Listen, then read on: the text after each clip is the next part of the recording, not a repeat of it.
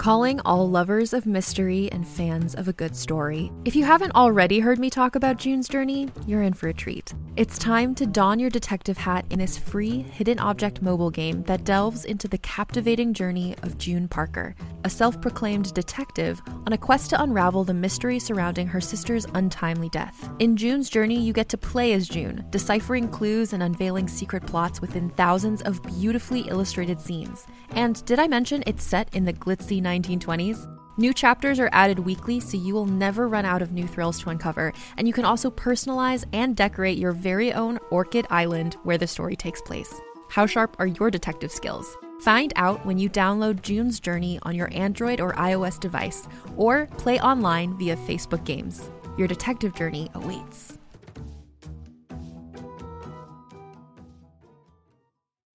Every five minutes, someone dies while waiting for a compatible donor heart, liver, or kidney. On a remote island in Lake Superior, a team of geneticists strive to engineer an animal with human compatible organs, thereby saving millions of lives. But these ancestors are not the docile herd animals they envision. Instead, the project spawns something big, something evil, something hungry. Ancestor by number one New York Times bestselling novelist Scott Sigler is available for free on Apple Podcasts, Spotify, or wherever you get your podcasts.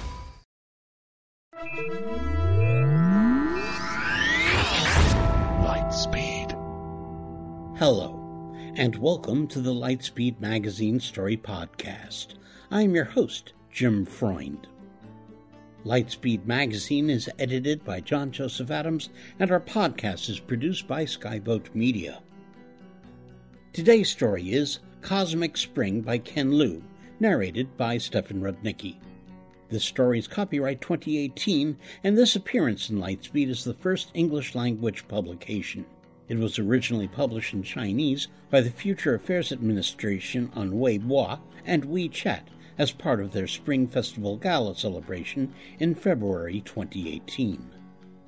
Ken Liu is the author of speculative fiction as well as a translator, lawyer, and programmer.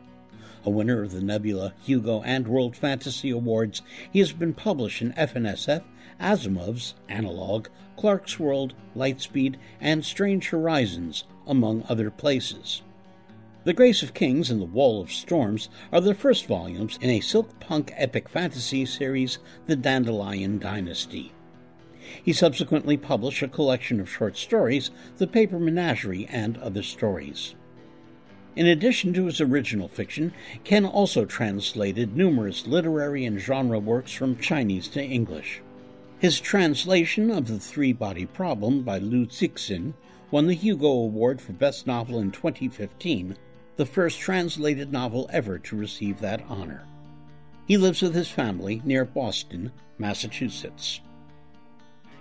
And so, it's time to buckle up. We're going to Lightspeed with Cosmic Spring by Ken Liu.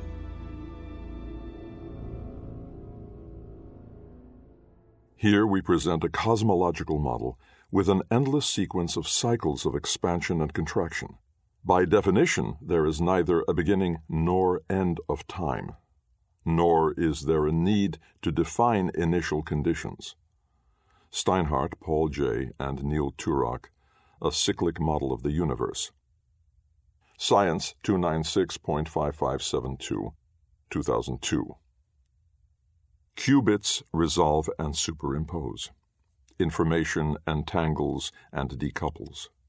Consciousness re-emerges. I don't know for how long I've been asleep. There's so little energy left in the island ship's reservoir that I've been conserving as much as possible. A faint glow in the abyss, perhaps several thousand kelvins. It's why I've been awakened. I change course and head straight for perhaps the last star in the universe. The universe is in deep winter. This is my conclusion after studying the matter for 6.7 trillion years. I was born in the fall. I know this because I have learned via the island ship's databanks, many more of those were still functional in my youth, that fall was a time of scarlet and crimson, ruby and garnet, vermilion and carmine.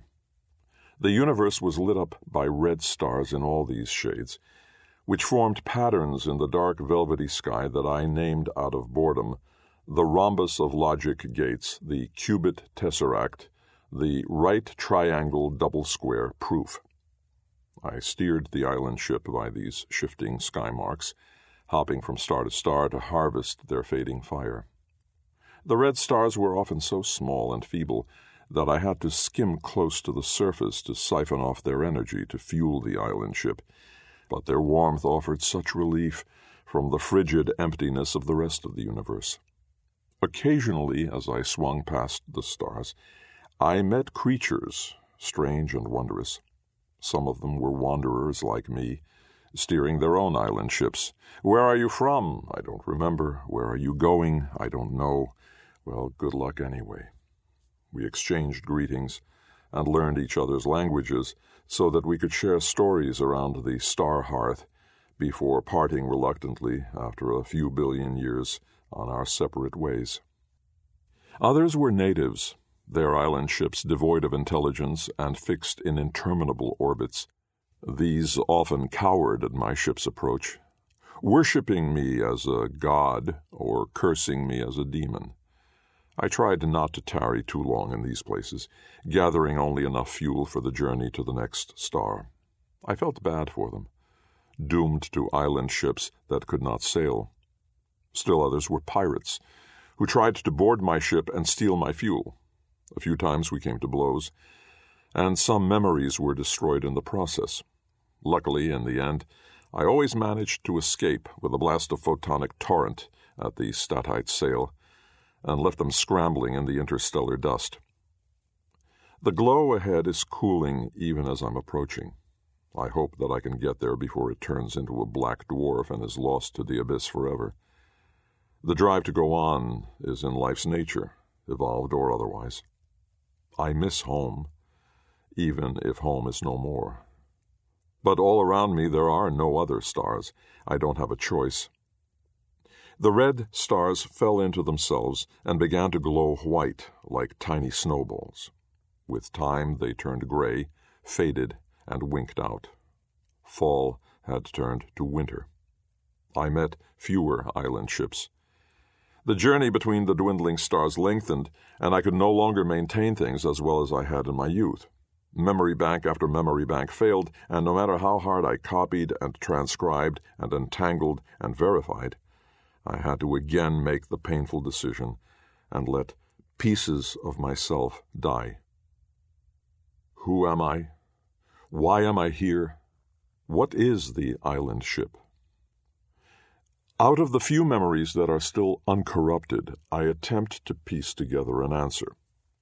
Long ago, back when the universe was in high summer, stars of every hue and color and shade glowed so bright that they merged into rivers and seas of light. Around these stars were many island ships, and on these island ships life began. One of the stars was called the Sun. One of the island ships was called the Earth. The creatures who inhabited it were called humans. Long after humans had scattered from the earth, they did not forget about their home island, which was kept as a kind of shrine. From time to time they came back to visit and perform some maintenance, shoring up plastinated buildings that were falling apart, re entangling quantum memory banks that were in danger of collapsing, nudging the island ship a bit farther away as the sun expanded and began to glow red, retrofitting the island ship with a statite sail and a photonic engine, something like a miniature star, so that the Earth could move on its own as the sun died. They also came home to listen to old stories in the memory banks and to tell new stories. As the sun cooled, fewer and fewer humans came. Eventually, they stopped coming altogether. In these memory banks, I was born. Did humans create me to act as a guardian for the island ship, or did I evolve from patterns of information, spinning, cycling, cascading, erupting, living and dying among the qubits and probabilities? I don't know. Does it matter? Since the humans no longer came home, I set sail. I arrive at the star only to find that it isn't a star at all. Well, perhaps it had been a star once, something along the main sequence, blooming and wilting like so many other stars in the universe, but no longer. Someone, perhaps beings who had been born on the island ships surrounding it, had not been willing to see their home star fade away once all its fuel had been consumed. Rather than wander out into the unknown as humans had done, they had sailed into the abyss with the sole purpose of harnessing other stars and bringing them home, pouring the hydrogen and helium from these captured suns into their ancestral furnace so that their home could remain habitable a little while longer. Farther and farther they ventured, until their star became the sole beacon in a growing sea of darkness. As the cosmic winter descended, they had to travel ever longer to find still living stars to capture and to bring home. They were running, stumbling, dashing across space to bring back a cup of snow to add to the melting snowball. In the end, perhaps they gave up this losing battle, unable to pull any other stars home without them burning out along the way. They died. But other beings came on wandering island ships, lured by the lone light in the darkness. Only too late did they realize that the surrounding space had been cleared of other stars, and there was nowhere for them to go the beacon had become a trap. Like the hundreds of other island ships already circling this star, the newcomers' only choice was to add to the dying hearth their last meager supplies of fuel, roiling balls of fusing atoms. By rejuvenating the dying star for another few million years, they hoped that they could summon other wanderers who could start the cycle again. Someone like me. Welcome to the end of the universe. Huddling in the pale glow of the star rejuvenated with my remaining fuel, we share the last shreds of our memories across the island ships. None of us are in good shape. The island ships are old and cold, their cores long frozen. Anything that could break had long ago been broken. The memories that remain are fragmentary, disjointed, without context. But the drive to pass on something of the self is in life's nature, evolved or otherwise. Some sing songs of giant fins that swam through seas of methane, made of impossibly fragrant, perfect little tetrahedral jewels of wonder. Some speak of species with bodies made of silicon, staid, dependable beings who took a million years to finish a single thought. Some mime the flirty, flighty lives of creatures of pure information who live through a thousand generations in a single second.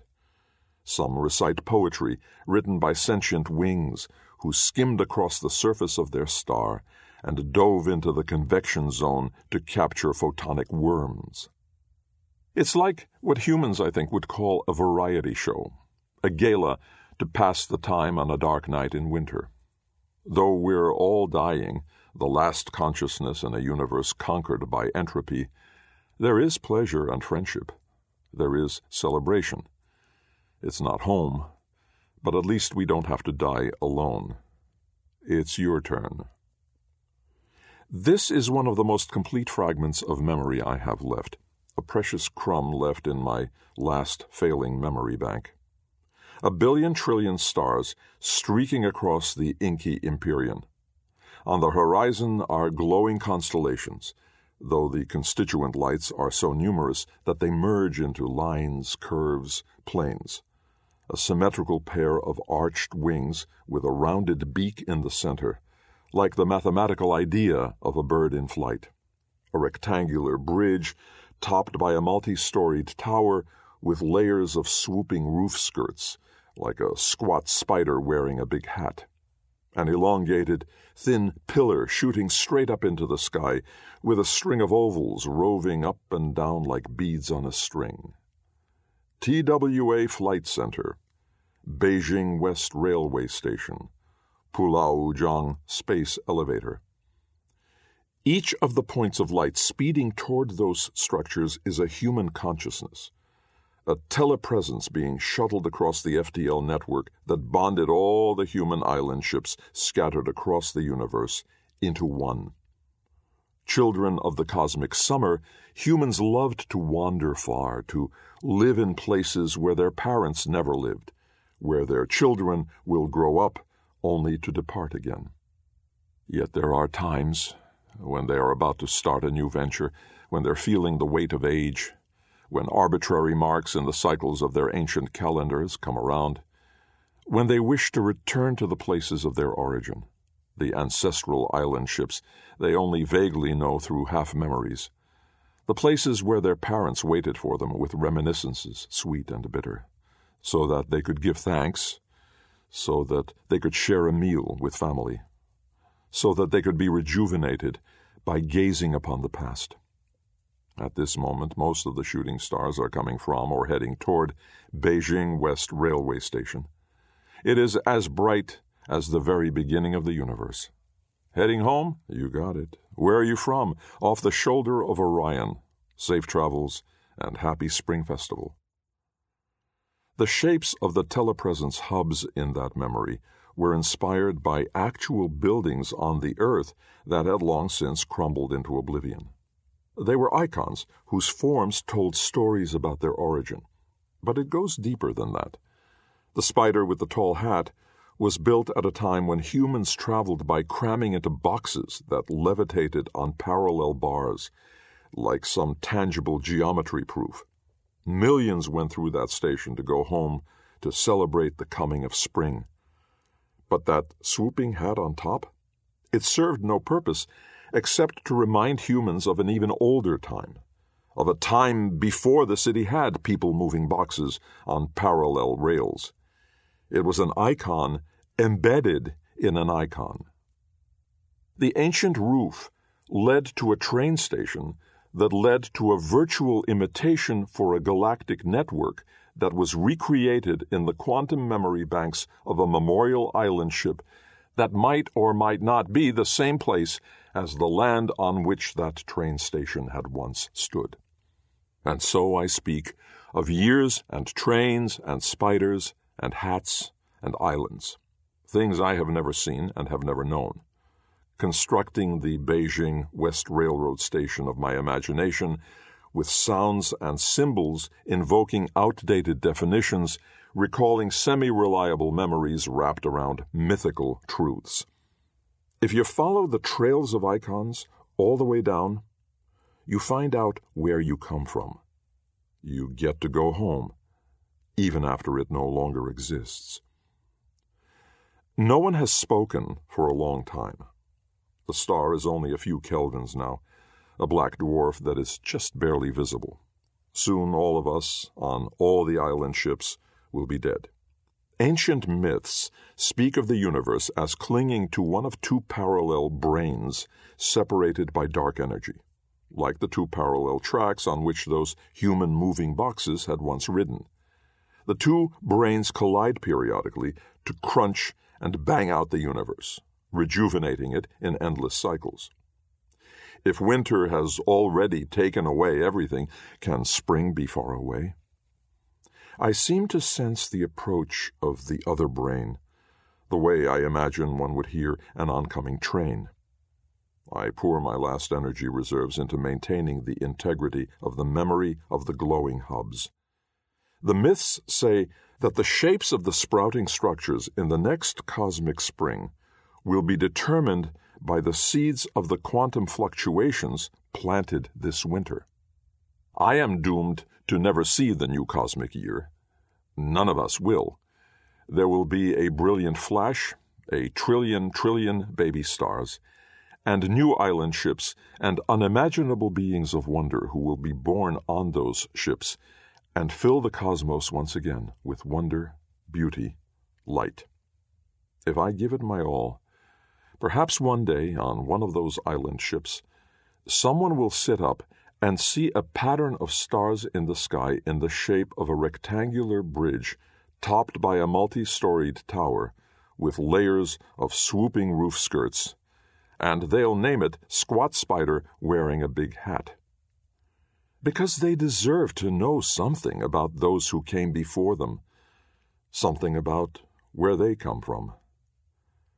Happy New Year, Universe.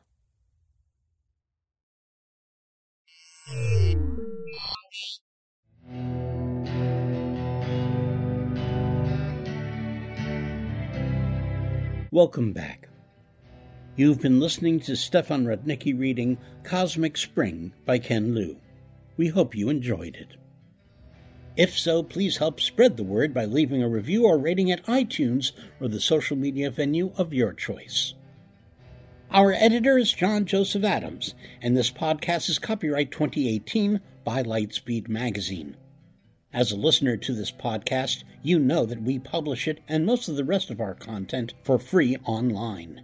If you don't already support our Hugo Award winning journal, please consider checking out our many options, including ebook subscriptions and recurring patronage via Patreon and Drip at lightspeedmagazine.com slash support.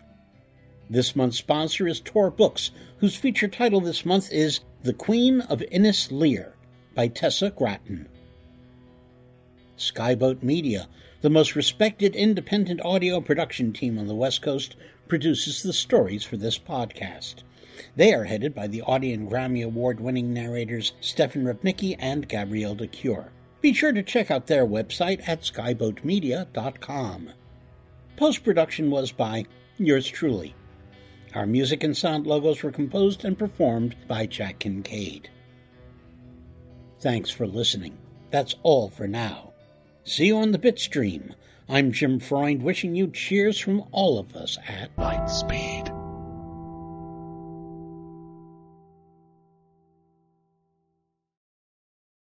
Hey there, it's Rachel Ballinger, and I am extremely excited to invite you to Rachel Uncensored. It's my podcast where I sit down and get real with my friends and celebrity guests, where we talk about all sorts of topics. And sometimes we might be under the influence when we do so. We cover things from personal stories to hot button issues and it's the only place on the internet you can find an uncensored version of me. It's a side of me that you might not have seen before because it's not the most family or brand friendly. But don't worry, I'm still sort of slightly a decent human being. If you're intrigued, then make sure you check it out. New episodes drop every Wednesday. You can find it on Apple Podcasts, Spotify, or wherever you listen to podcasts. Trust me, you won't want to miss out on the fun and candid conversations we have here on Rachel Uncensored.